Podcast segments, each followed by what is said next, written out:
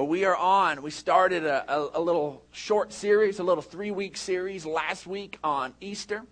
And uh, we got this thing kicked off, and it's, and we it's just called His Story. And we're looking at, at God's, what God is doing in our lives and in the, the bigger scope of what's happening and how that comes down. How in God's grandness of the scheme of what he's doing in all of humanities that we still fit in there. So if you've got your bulletin, if you've got your notes, I want you to go ahead and crack those open. You've got those fill in the blanks you can, so you can kind of follow along. And, uh, and let's just go ahead and jump off with this. God's story is about his love for us. And God wants us to be willing to make his story our own. And this takes a mental shift from it being his story to it being my story. See, last week we talked about his story and that we get inserted in there on the cross. Why? Because it was for the joy that was set before him that he endured the cross. Well, what was that joy?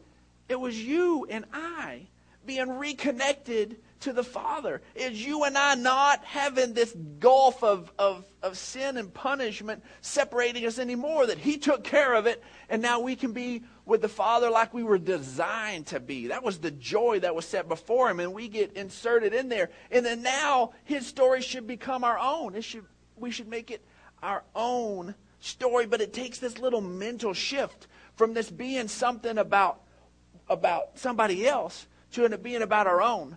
Now, we've shared before that uh, Cutie and I traveled around some uh, in 2008, pretty quite a lot. Um, we were in churches of all different flavors, all different styles of ministry, but just churches where disciples were being made, where people were just knowing who God was and trusting Him more. They were just growing.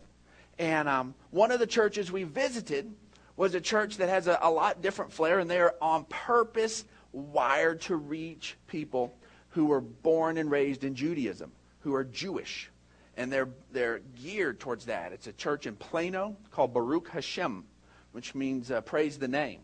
And uh, they are a, what, was, what we refer to as a messianic congregation. They're a group of people who are uh, Jewish uh, growing up, but have embraced that Jesus, or Yeshua, as they refer to him, is the Messiah, is the one that they've been looking for all along. Well, one of the, the neat things is that as they are reading through the, the Torah, reading through the Old Testament, reading through these stories, and they're talking about them, they're talking about those stories like you and I would talk about stories sitting around at our family reunion. There was this ownership of what had taken place, that that was their forefathers. Why?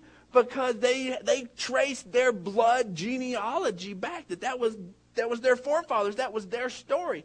And I, and honestly, I felt I was like, God, that is that is so neat. And I felt this little moment of jealousy.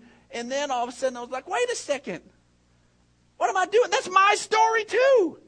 That is my. Why have I not read it that way? Why have I not owned it like that? And it took a mental shift for me to realize that, you know, that, that, that parting of the Red Sea, that's my story. That, that all of the prophetic things that point towards Jesus, that's my story. That Jesus coming, that is my story. That is what has brought me here. And it just took a little mental shift. And the way we see God is ultimately going to play into the way we're going to see God in our own story.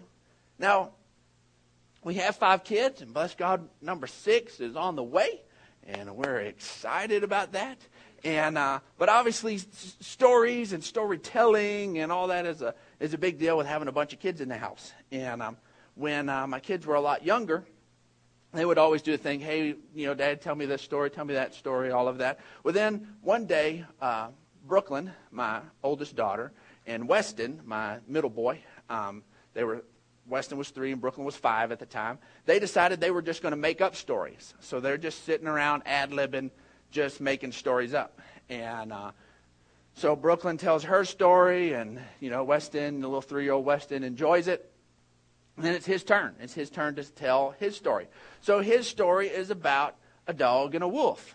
And it just keeps going about this dog and this wolf, this dog and this wolf, this dog and this wolf, and and of course the dog is the good thing and the the wolf is the bad thing, and there's just this dialogue and this action between this dog and this wolf. Now this whole story, Jesus is never mentioned.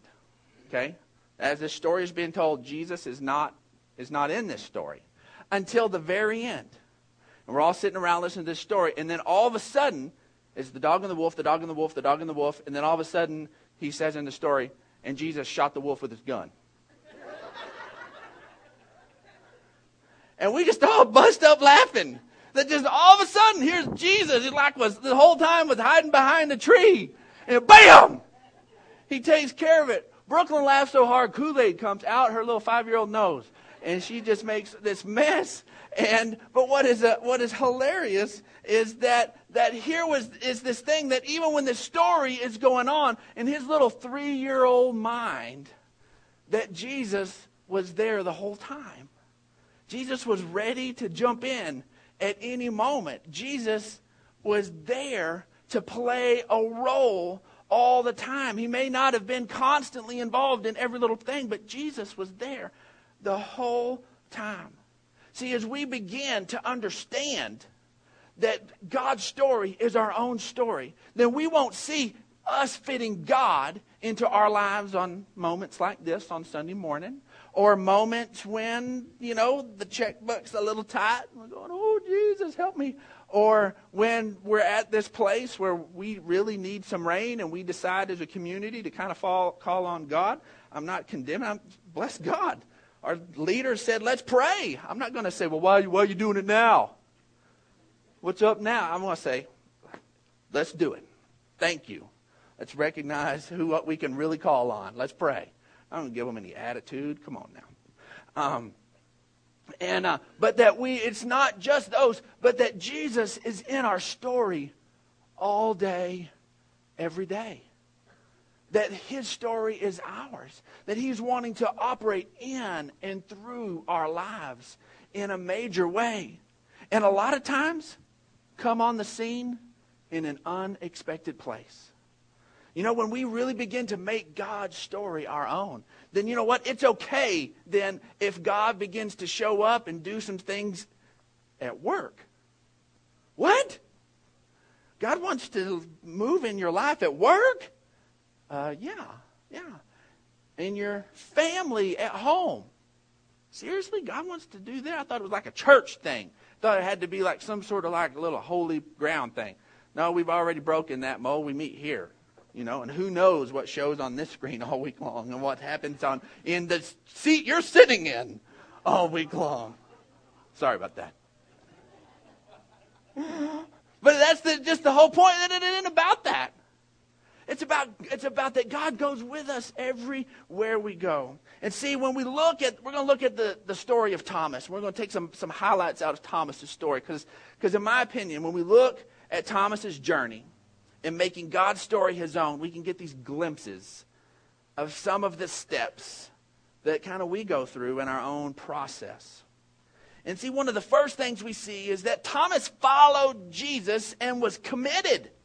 He was committed, folks. I hate it that we've labeled him old doubting Thomas.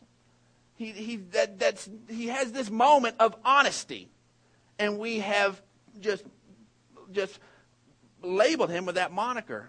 My goodness, let's free the man of that. Thomas followed Jesus and was committed, but he still had some questions. And you know what? We need to get it settled in our hearts that we can be fully committed and still have some questions. That having some, that we don't have to have every little question answered and, and, then I'll be fully committed. That we can fully embrace Jesus as our Savior. We can fully embrace that He loves us, that His grace is enough. And maybe go, but I'm still scratching my head on some of this stuff, God. I'm still, I trust you. You're it. I'm believing you're going to reveal the answer to me. And I'm going to trust what you say, but I, I'm not there yet. And that doesn't mean we're not committed. We, we, we tend to be these people that it's either all or absolutely nothing. But there is this place that's called maturity that we grow in. And bless God, God meets us where we are. And we become fully His, and then He grows us. It's a beautiful thing. It is an absolutely beautiful, beautiful thing. But see, in this, we have to understand what, what being committed looks like. Because he had questions, and we're going to get to his doubts later, and there, there's a difference.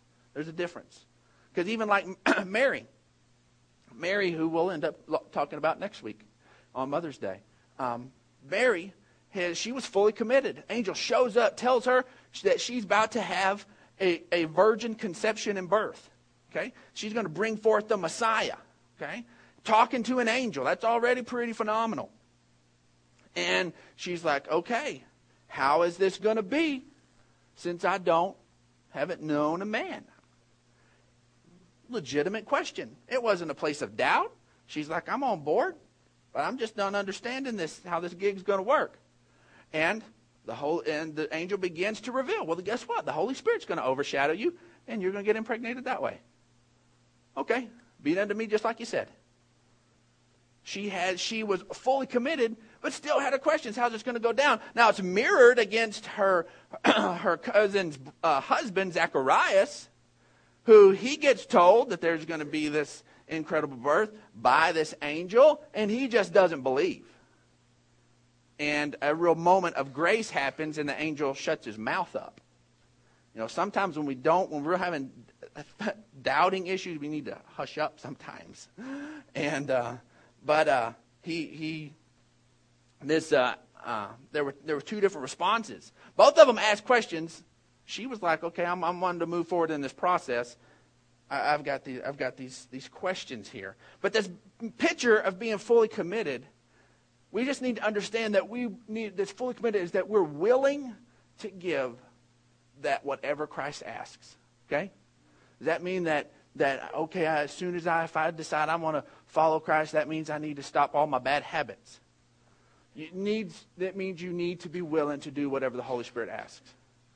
I'm not going to tell you about anything that you ought to not do other than follow the leading of the Holy Spirit.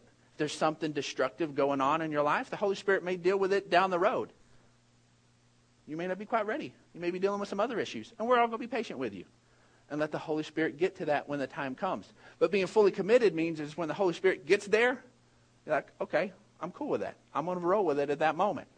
There was this Haitian pastor that told a story and, and trying to communicate to his congregation what it meant to be committed what it meant to be really committed, and that there was this this man who had had this extra home, and he was going to sell this home, and uh, he was it, it, was he was asking a, a, very very low amount of money. It wasn't it wasn't a nice wasn't a super nice home, and this super impoverished man and his family decided they wanted to buy this home but they could only pay half of what the man asked, the, the low, low price the man was asking. So the, the man that owned the home decided, you know what? Um, I'm willing. I'm willing to sell you the home. And I'm going to sell you the entire house, but one nail that's sticking out of the wall. That stays mine. The rest is yours. That nail stays mine. All was cool for a few years until the the guy who'd still owned possession of the nail decides he wants the house back. He wants to purchase it back. He decided to regretted that sale and wanted the rest of the house back. And I said, I'll own the nail. I want to buy everything attached to the nail. And it's like, no, no, I can't replace my home for that. No, no, no, we're not going to do that. So the man goes and he finds a dead dog and he hangs it on his nail in those people's home. And of course, it wasn't long. The decaying, de- decomposing dog that is hanging on that legally owned man's nail that eventually drives them out of their home and they were more than willing more than willing to sell see us this picture of us being committed is us making sure that we don't leave some little place where the enemy can come in and begin to get this little foothold and begin to root us out of this place of, of, of trusting god it is to say, God, I'm, I want it all to be yours. I'm not going to keep this one little bitty piece over here because anything we try to squeeze onto and keep for our own, and God, you can't mess with this. That's going to be the that's going to be the nail that everything gets, all the destructive and the ugly gets held onto. This idea of being fully committed is we're like, God, it's all yours. As you want it, I'm going to give it to you. But in that process, it is okay if there's this question here or there. See, John 14, we get uh, this picture and this little moment with Thomas. And uh, Jesus says, Do not let your hearts be troubled. Trust in God, trust also in me. In my Father's house are many rooms. If it were not so, I would have told you. I'm going there to prepare a place for you. And if I go and prepare a place for you, I will come back and take you to be with me, that you may be where I am. You know the way to the place where I'm going. And Thomas said to him, uh, Lord, we don't know where you're going. How can we know the way? So, I, I don't, I'm lost here, Jesus. teacher, teacher, teacher. I don't, I don't know the way. I don't know what you're talking about. And so it looks like he's interjecting this little, this little spot of doubt, but it's not. He simply had a question. He was full on. He was fully committed. He was there in the middle of it. And Jesus simply answered. Isn't that awesome that we can bring our questions and, and God reveal the answer to us? That's why we have the Holy Spirit given to us to live within us, to guide us into all truth. And Jesus answered, I am the way the truth, and the life. No one comes to the Father except through me. How many messages have been taught on that answer that a committed person gave an honest question to? How many lives have been transformed by that one answer that an honest guy said, I'm not following you here, Jesus. I'm not understanding.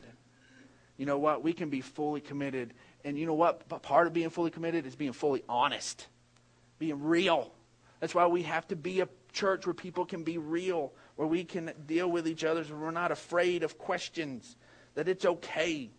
See, Romans 4, we look at a picture of our father in the faith, Abraham. It says, without weakening in his faith, he faced the fact that his body was as good as dead since he was about a hundred years old and, and that Sarah's room, womb was also dead. She was around 90. Menopause was decades ago, long time ago. And no baby's going to be made in the natural sense. Says, Yet he did not waver through unbelief regarding the promise of God, but was strengthened in his faith and gave glory to God, being fully persuaded that God had power to do what he had promised. That's that place of trust. Is God, you've said it. Situation kind of piles up like this, and it's kind of it doesn't really line up, but you said it, and so I'm going to stick with you. That I'm going to trust that you will do what you have promised you will do. And then Thomas, so he had his questions, he had those, and then he had his he had his all in moments. He had his where he was just oh, just fully committed. Most of us in, in our walk with God, we've had those all in moments. Whether it was at camp one time as a kid where you're, ah, surrender all, you know, and you put your arms around each other. And you do that, or you're, you've been on a walk to Emmaus and had these, okay, I'm giving it all to you, or you have this incredible sweet moment in your bedroom where you're just crying out to God and you say, God, I want to give you everything. I will go my whole life. I would invest my whole life for you. We've had, most of us that have been walking with God any length of time have had one or two or 27 of those moments where we're just like, yes, God. And that's kind of part of the process. You know that we come in, we be fully committed. Sometimes there are questions, sometimes there are these all in moments.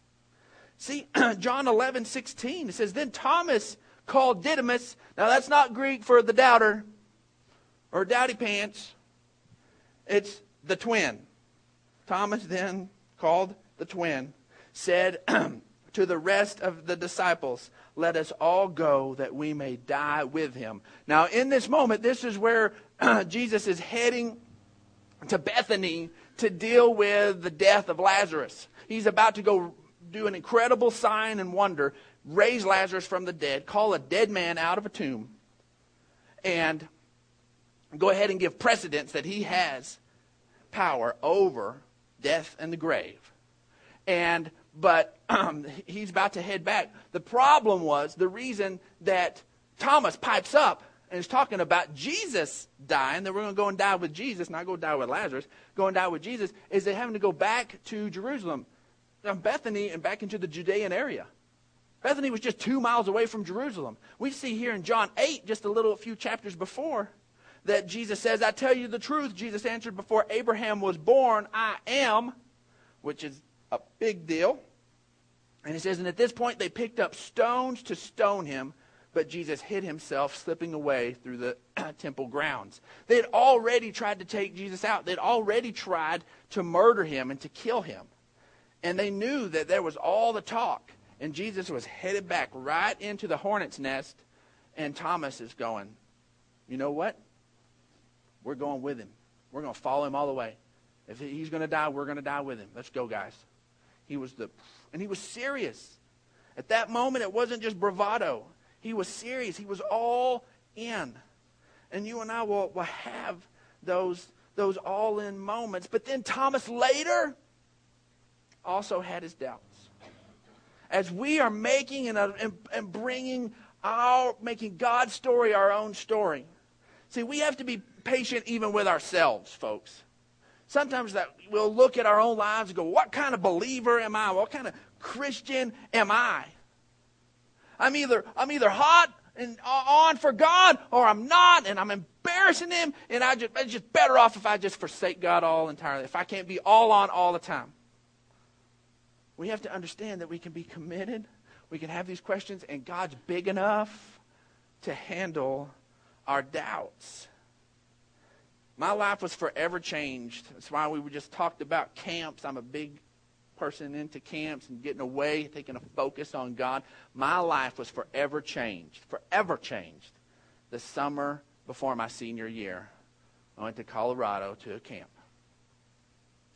And I go and we have those moments, and the Holy Spirit is moving on my heart.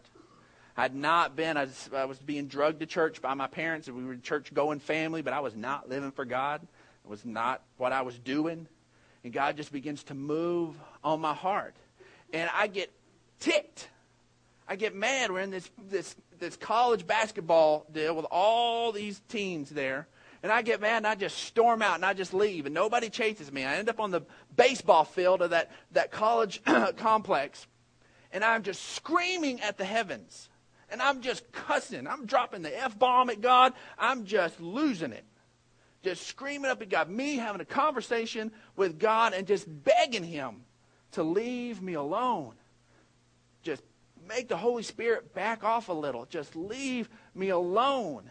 And my rationale was this I was like, God, I am not going to be one of these that comes up here and has this camp experience and do all this crying and all this stuff and then go home and live like you never did anything in my life.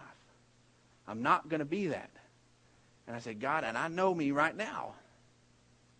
And in two weeks, I'll be worse off. I'll be acting worse than I, than I was when I came to camp. I know that. Two weeks. And I just spoke it out with some choice words to God. And God would not back off, would not back off.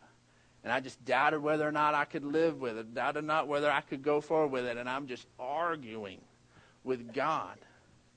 And just I just couldn't go anywhere on that campus without just bursting into tears. And and finally, the the last night, I'm like, all right, God, that's fine, that's it. That's it. All right. I come back into this all in moment. And sure enough, two weeks probably to the day, I'd put all of that decision behind me and living more stupid than I was pre camp. But there was something that was done in saying yes in that moment. There was something that was done forever at that moment. Even though my life did not reflect it in the months following.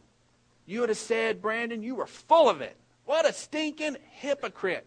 You went up there and you did all that crying crud at camp, and then here you are, and this is how you act, and this is how you talk, and this is what you do. No. You're full of it. But I'm telling you something changing. God was big enough to handle my doubts. In John chapter 20, we see now Thomas, called Didymus, one of the twelve, was not with the, the disciples when Jesus came. Now, you know what? I think this is kind of be a significant because sometimes this is us. You know what?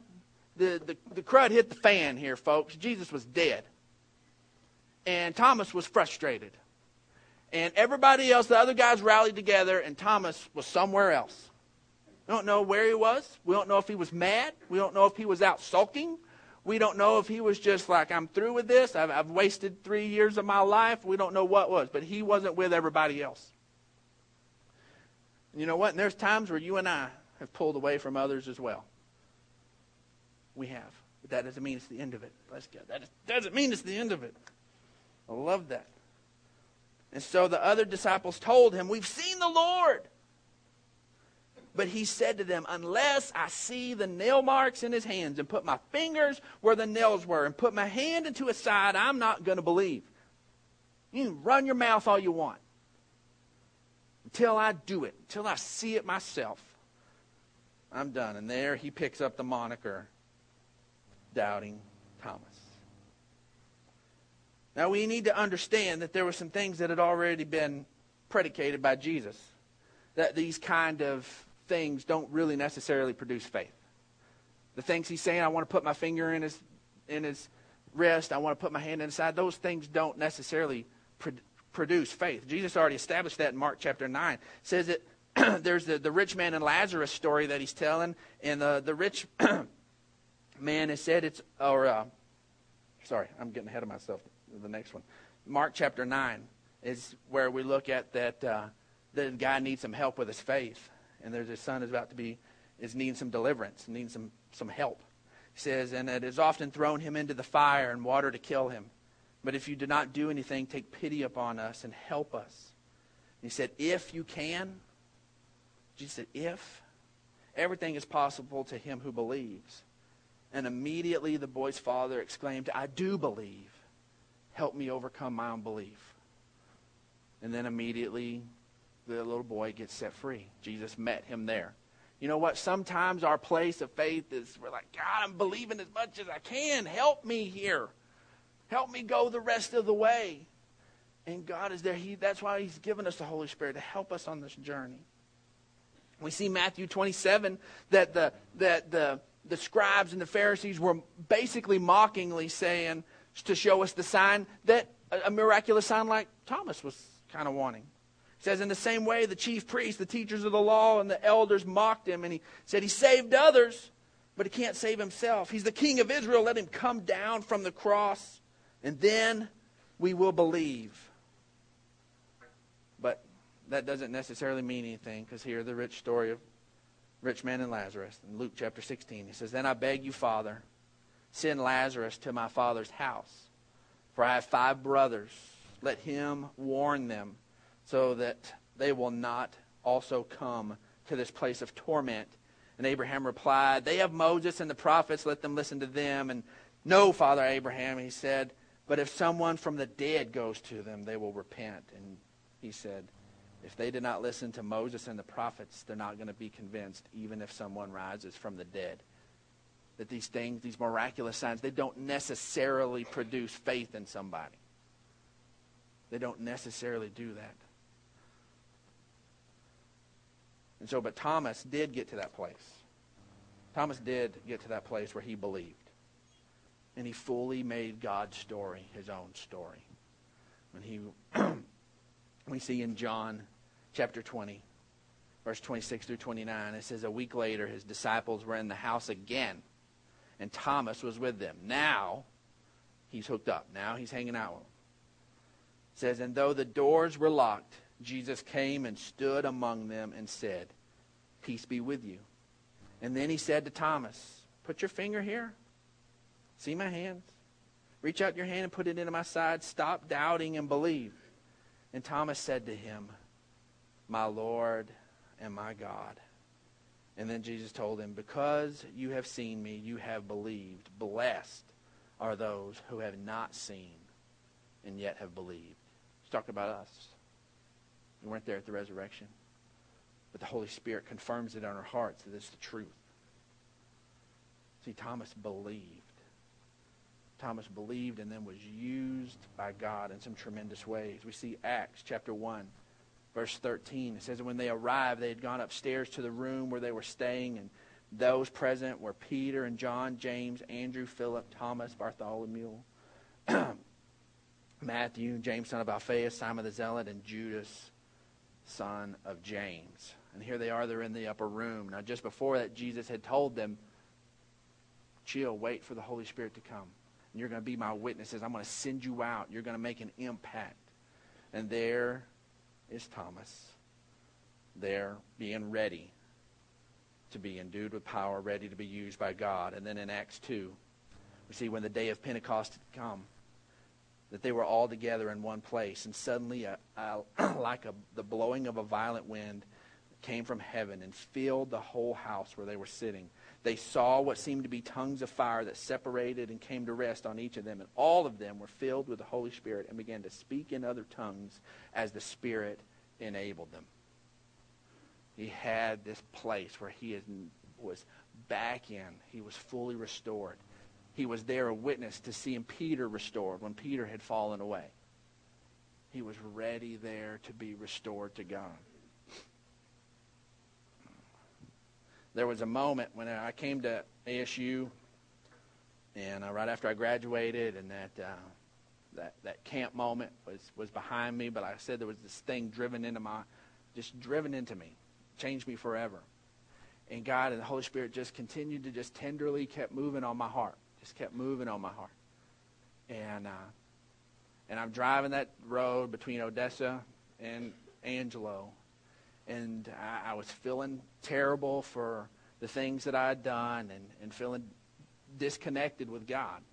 And as I'm driving, just this little sweet church nursery song comes rolling up out of me. And I just begin to sing for whatever reason. Jesus loves me, this I know.